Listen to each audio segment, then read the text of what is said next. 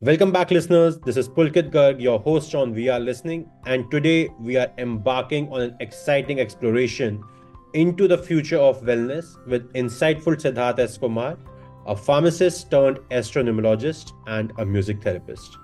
As we dive into the wellness and aura economy, we will not only cover the untapped potential globally, particularly in India, but also support with it with insights with compelling statistics shared by McKinsey and Global Wellness Institute and few other research papers that we studied. Um, you know, before we begin, Siddharth, why don't you share your own experience of the wellness industry? Very, true. Uh, so, if I have to start with, I will begin with he, uh, this is something which everyone says in the next decade is going to be of India. I just add humbly add one thing: in the next decade is going to be of Indian intellectual heritages which combines the wellness economy.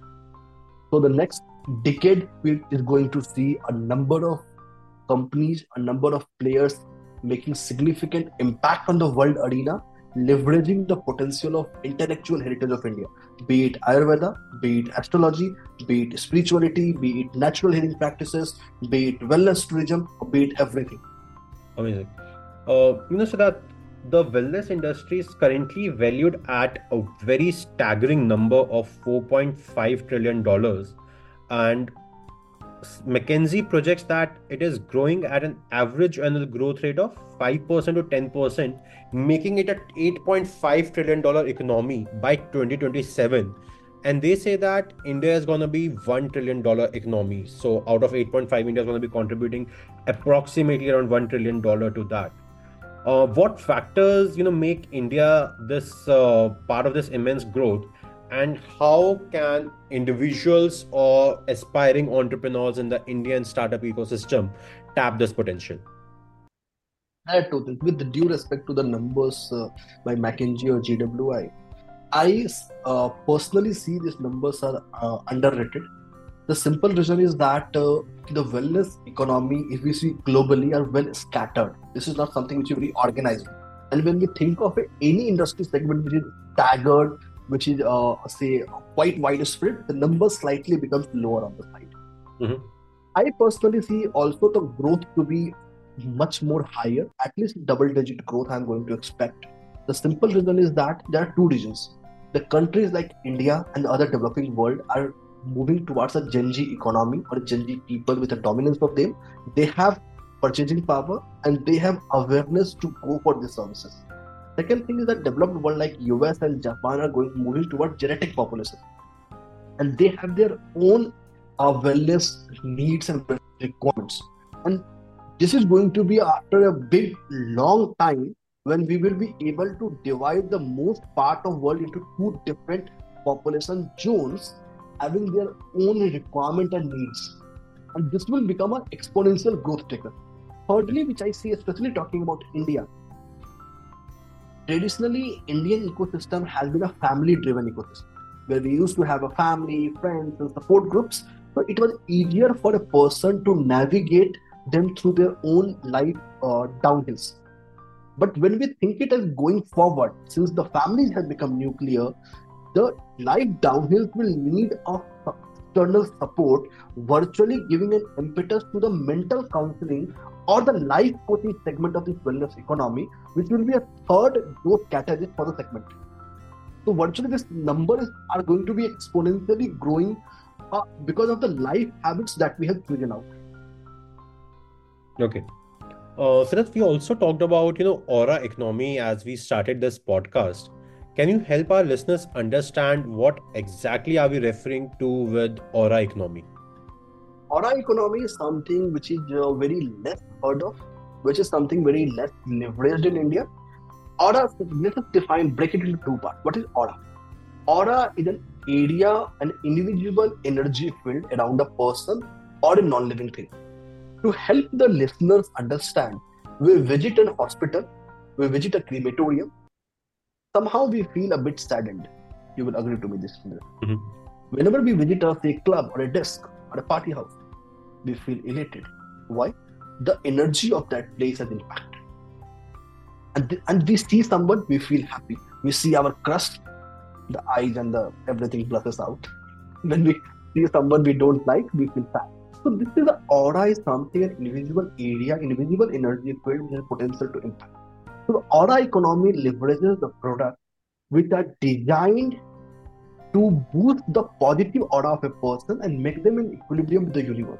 When the products are diverse, it can be from a face care to a skin care, as simple as a lipsticks, even as simple as a haircut. Haircut is something which I have personally uh, is my hero product. So this is one product which I sell uh, a lot, to be honest enough. And what we call we call it uh, this is not what we call this is something which is a very standard term in the western part of that that we call as a lunar phase haircutting or moon phase haircutting.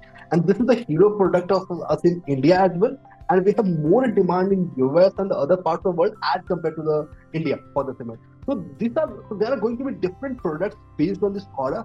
So which is again this is going to be a byproduct of the personalization. So we have personalized based on the aura of the person, and it can be anything. Mm-hmm. Mm-hmm. Um, so that building onto this, you know, I would like to understand that uh, as per my understanding and knowledge, the wellness industry can be broken down into two parts. One is the wellness industry, which is based on services, wellness services, and the other is a wellness industry that's based on the wellness products out there. Now, we can see that uh, you know with the research numbers that we have been able to derive from different uh, you know uh, research papers and insights from the internet uh, it is an 8.5 trillion dollar economy that we're looking by 2027 how do you see both wellness services and wellness products coming together and probably giving it a much more you know uh, an accelerated boost beyond the growth rate of 5% 10% probably meeting the double digits growth that you are referring to definitely the products and services are going to be uh, hand in hand to each other Mm-hmm. The simple reason is that whenever a person comes into picture into the natural healing space, the person will recommend a DIY, DIY options. Also, okay. will recommend something which is a product, a physical product. It can be as simple as a shampoo or a lipstick or, an, or a nail paint, or it can be as big as a, a supplement or so. So definitely both are going to be hand in hand, and this is where the actual comes into picture. When we when I look at the numbers, uh, when I when why I call this numbers to be a bit uh, say conservative note, I personally see that the numbers from the products are something which has not been tapped on, and I will give an example for that. If we imagine the number of market size of Ayurveda, uh, five years or seven years before and today, the growth is something which has been an exponential and it has beaten the estimates. This yep. is not something which has followed the estimate, it has actually beaten the estimates. And even the numbers are still yet promising. So definitely the products and services will fuel to each other. Right now, another thing is that if a product company or a service company are working in loss. They are working in their own arenas, own fields with a different mindset. Hmm. However, with the current uh, collaboration coming out of the picture, with a more uh, integration of approach, a service company venturing into product company and product company venturing into a service company, or both collaborating together, will put more uh, say expansion to the metric. Got it, and I you know totally agree on, on this. Uh, where if we can or you know somebody listening to this podcast an aspiring entrepreneur in the natural healing space can find a way to marry wellness services and wellness products it's gonna be a game changer and i believe it's the need of the hour. As we were talking about you know in one of the previous episodes we discussed about personalization in this space or giving free consultations before a product is being you know bought. Uh, we i guess we talked in the very first episode with you siddharth uh, you know on the same lines. So i totally agree on this. If uh, somebody can find a way to bring that strike that right balance between the two it's gonna be a game changer uh, one thing i would like to understand siddharth in this is around the growth potential for the Indian market and the efforts being made by the Indian government. I have been seeing a lot of uh, grants being coming into picture, a lot of policy changes happening by the Indian government to support the growth in the natural modalities that India uh, that are originated in the Indian market. Uh, what are your thoughts on this? And are there any you know policies coming into picture which the entrepreneurs or the individual uh, youngsters should be aware of? you well said. Okay, the government grants are really getting aggressive. In fact, right now also the Ministry of Ayush is running a, Ayurveda startup competition or a grant where they are uh, going for the innovative solutions. And another thing is it's not about grants. This is an industry where you can always build upon based on the customer revenue. Mm-hmm. Your customer funds are more than enough. Second thing is that this is something why I am very optimistic of India. You visit any part of India, you will have certain things which has a potential to be leveraged to build upon or something. Today, when we think of imagine of Rishikesh, imagine Rishikesh of 10 years before and Rishikesh of today we see a lot of influx of tourists and the visitors specifically for yoga retreats. Yes. If we go to down south, we see people visiting for aromatherapy. We, we see visiting for say uh, wellness resorts. This yeah. is uh, second thing. This is wellness tourism is another area which is which quite often get uh, that just to uh, see that I was recently reading somewhere. There are many people who are opting to do a, a travel just to help their own post just to help and whether be it, be it a spiritual tool whether it's a yoga tool or a meditation tool this is where the actual uh, thing is going to come into picture so definitely government is aggressive but at the same time the government will also have to uh, right now the policies are focused on say uh, the corporates or the companies however what we need to think as a country we will have to say a kind of identify cities uh, in coordination with the state governments and the central government which has the potential of a wellness tourism and how supportive infrastructure can be uh, built upon. I will tell you a very practical situation. I was conducting a retreat uh, somewhere in Uttarakhand and the complete mobile network was down. And you cannot predict every eventuality. Unfortunately, one of the participants, uh, he had a food poisoning. He was an uh, out, he was an expat, and he had a food poisoning, and we had to uh, arrange resources to send her back physically to be able to do that. The simple is when the connectivity is weak. So at the end, we will have to figure out that infrastructure first. If we are able to put the infrastructure first around the wellness hotspots, like what we have done, like what the government has done, like SEZ for the IT growth. So this is the time to build wellness economy zones in those hotspots, and this is boom boom, both your product and both. Your... Second thing is that still a majority of India lives in Bharat. When we think of an aura-based product, say for example, if a company is building a product from a plant, plant will be plant will not manufacture in a, in a, in a lab. It will be grown on a on a soil. That means the indirect revolution impact on a large farmer base.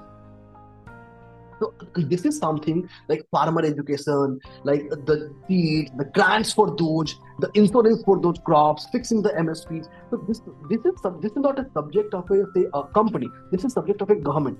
So this is virtually the it is high time for the Ministry of Ayush to expand its wing.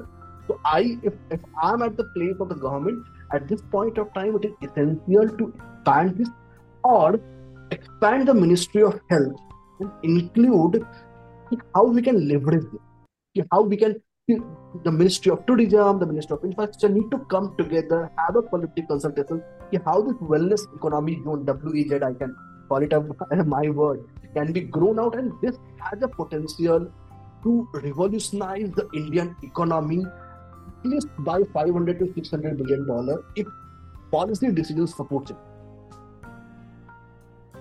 Uh, you know, I could not agree more with you. There is it's high time that you know government identifies these wellness economy zones and these needs to be set up uh, as far as i'm aware i have heard that uttarakhand government is working around setting up similar zones. They are working and uttarakhand government is very active on this particular front as well. Uh, but you know you have given me an idea. I'm not sure how to articulate it but probably to one of the listeners who could work on this there's a huge potential where you can enable the farmers in the industry where who are growing the required herbs and shrubs of the natural nature who which have their principles and implementations in the natural healing industries be it for medicine or any form of cure or healing purposes and help them connect with the end consumers if that sort of you know network or nexus any individual second, can build second thing one one more thing which i can think of uh, is that all these wellness products and retreats right now do not have an insurance support, mm-hmm. do not have a support from anyone. if the government or IRDA comes into picture or a company comes into picture which somehow is able to reimburse it or somehow able to tax incentivize it. For example, I will tell you a very practical example. When the government of India introduced uh, that tax rebate of preventive health checkup, the preventive health checkup has actually gone up. I know there will be people who might misuse that, but I will say so to fuel the economy, will have to bring in a thought that people spend. And this can be a great idea for say a, a new insurance company as well to experience. And there are there are a couple of companies say in uh, say especially employee health segment corporate health segment where they are uh, covering those kind of uh, wellness experiences as well. So if it comes to open general public, it's going to be again a great growth driver both from the company perspective as well as from the perspective of complete industry.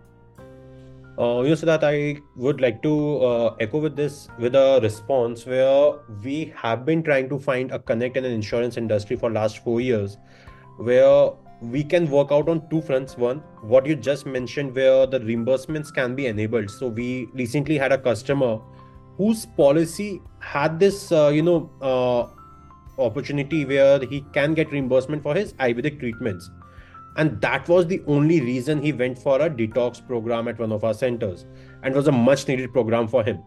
So that's one place where we have been looking for collaboration. And the second place is to enable and empower your consumers at the end with preventive healthcare checkups coming to picture or extending yoga courses or you know meditation courses insurance companies can actually bring down the claims uh, which they have to reimburse or give back to the consumers as part of the medical very true. So very true. Very true. probably if insurance companies and IRDA can you know pick up this the insurance companies revenues could skyrocket if they just start actually taking care of their consumers instead of just you know uh, becoming a money making machine. Very true. Very true because this is something if i talk about the uh, insurance companies they give annual health checkups. If they start adding that as the annual wellness packages as well which helps the preventive well-being. So that is going to be win-win for both of them. Yes yes totally totally. I totally you know believe in this that uh, insurance companies are doing a really great work in this area where they are supporting a lot of consumers who are not able to you know arrange that cash at the moment of emergency. But if they can you know also add this vertical it would take their overall brand image as well as revenues to the next level those are my thoughts um, so let's conclude by understanding the global scenario of the wellness industry and where actually does India stand in that global landscape? Uh, when I talk about India as a global landscape, I begin with the conversation that the next decade is going to be the wellness. So if India has to become a say five trillion dollar or six trillion dollar economy in next say five years or so, the wellness can be that growth driver. Because right now, uh, even if we see the last couple of years, the last five or seven years, there are many influence on the yoga. Mm-hmm. The people are visiting India for the yoga purposes. And when we brand it as a solution, and similarly we see the Ayurveda export, the Ayurveda export is also rising. So definitely India is well prepared, poised to capture this wellness economy or aura economy uh, with both hands, provided that we play our moves at the right point of time before it's late. Mm-hmm. Yep. Uh, I would just like to add one follow up question to this. Uh, you know, I have seen this trend happening in India where a lot of us Indians don't accept the things that are native to us. But once they go outside India and come back in a very westernized manner, we go gaga over it.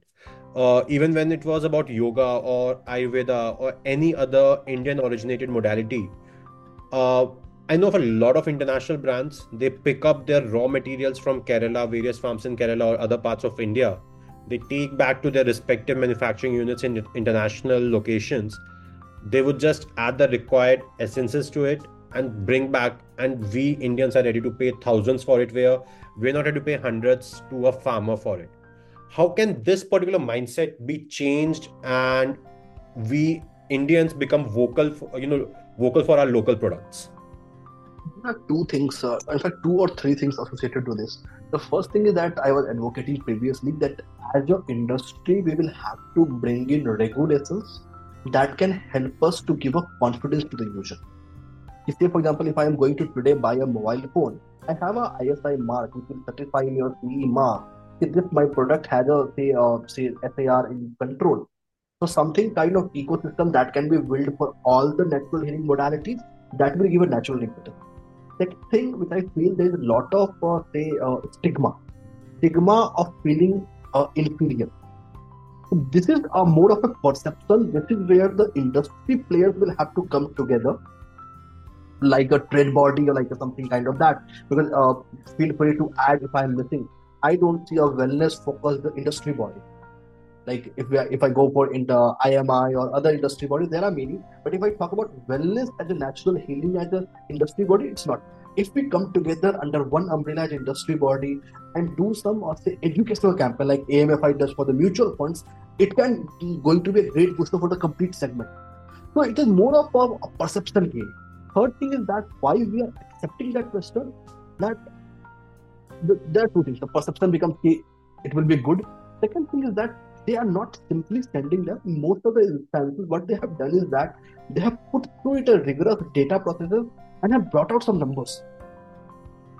Like mm-hmm. for example if i talk about uh, especially transcendental meditation so this is where we have a lot of guidelines in aha and uh, ACH in us which has actually done retrospective studies and combined with that and we as a country could not do it.